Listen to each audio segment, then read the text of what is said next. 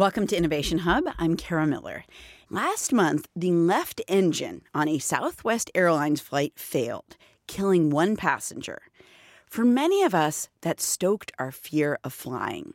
But that Southwest flight marked the first fatal U S airline accident in nearly a decade.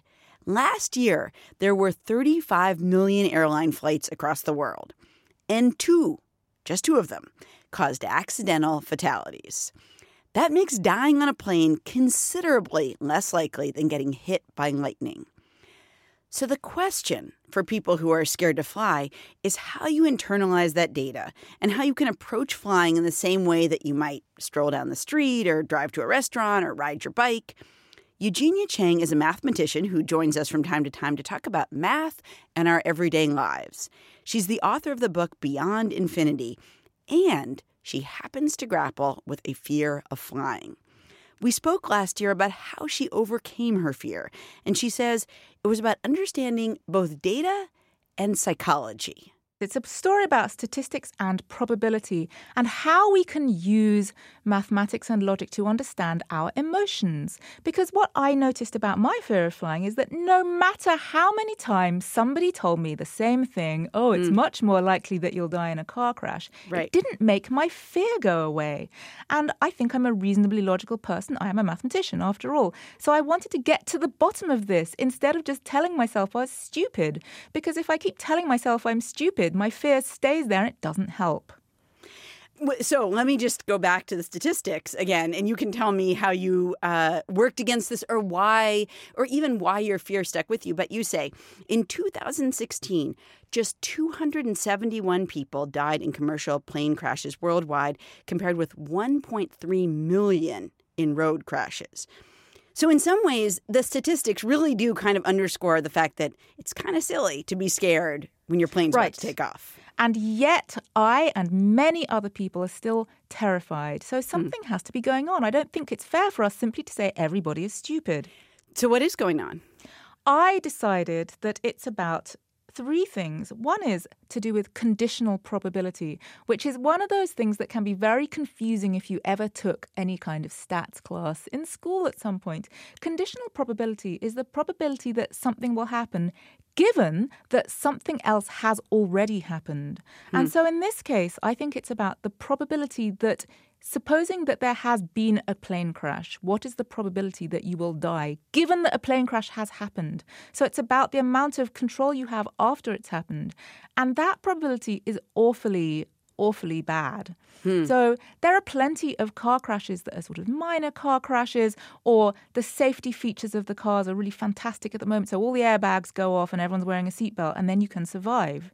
Right. And that's the thing that terrifies me. It's the fact that okay, I know that a plane crash is unlikely, but if it does happen, it's a, it's a pretty dire outlook. Mm-hmm, and mm-hmm. so I realized that my fear is much more related to conditional probability than absolute probability.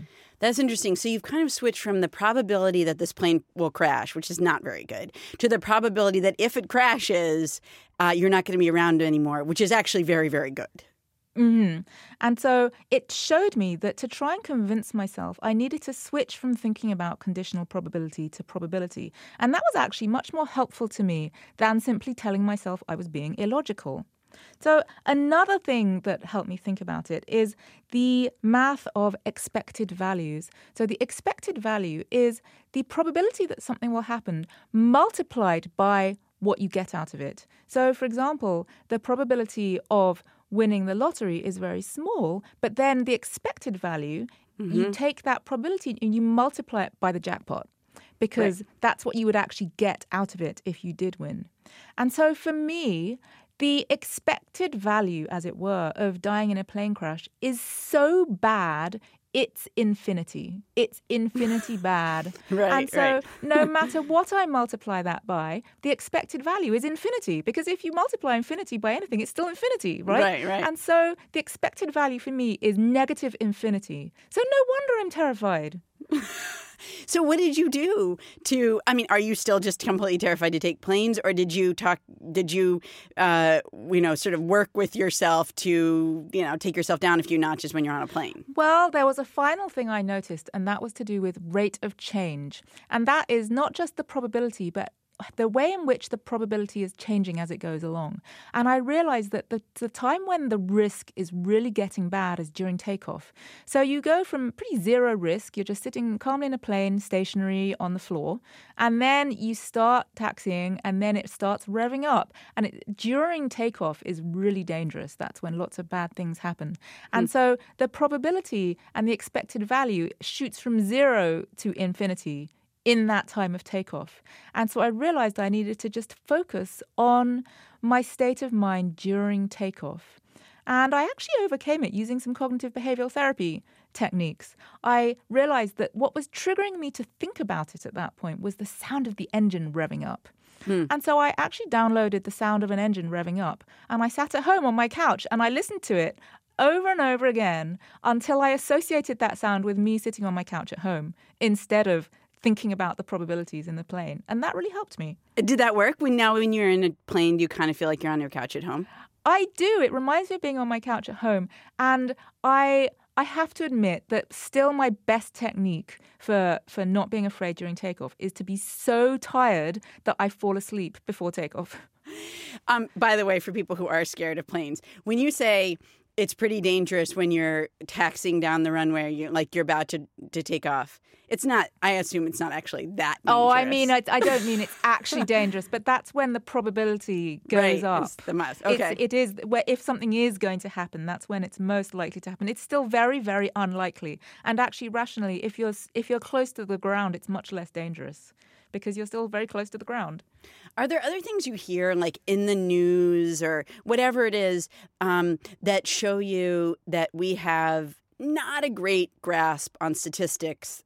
And that sometimes leads to these, ira- maybe not irrational fears, but fears, let's say, that are maybe not in line so. with statistics. Yes, and I think it is to do with expected values and conditional probability, because some people have a fear of something, and that if you're if the, the outcome is much worse, then even though the probability is small, then we'll be much more afraid of it. And so it's not just about the sheer probability. And so there are things like dangerous dogs, where mm-hmm. some people think the idea of being attacked by a dangerous dog is so much worse than being in a car crash that although it's very unlikely, that fear is worse. Mm. And so my other my other foible of fear is walking over grates in the sidewalk.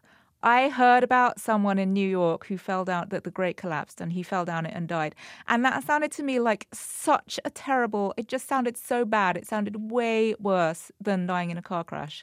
And so now I won't walk over grates. And so the other thing is that that the the inconvenience to me of not walking over grates isn't that much.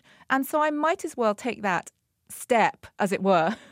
Whereas not getting in a car would be pretty inconvenient in modern hmm. life.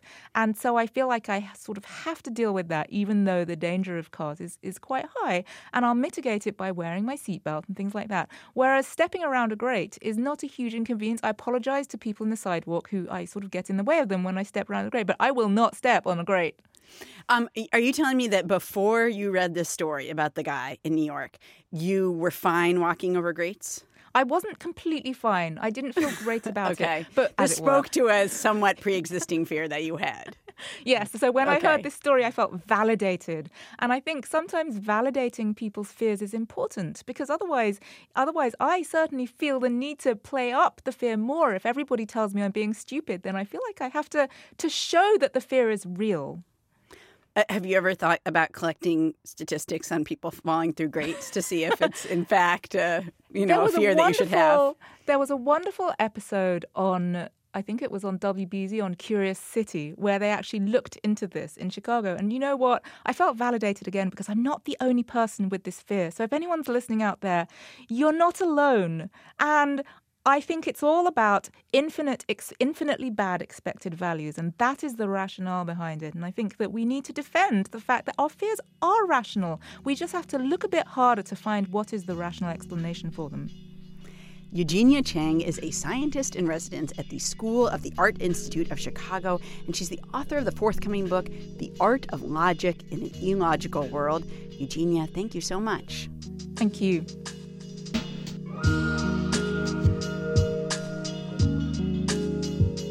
Thank you so much for listening to this segment. We would love it if you could take a minute to leave a review on iTunes. It'll actually help more people find their way to the show. Think of it as spreading interesting ideas one review at a time.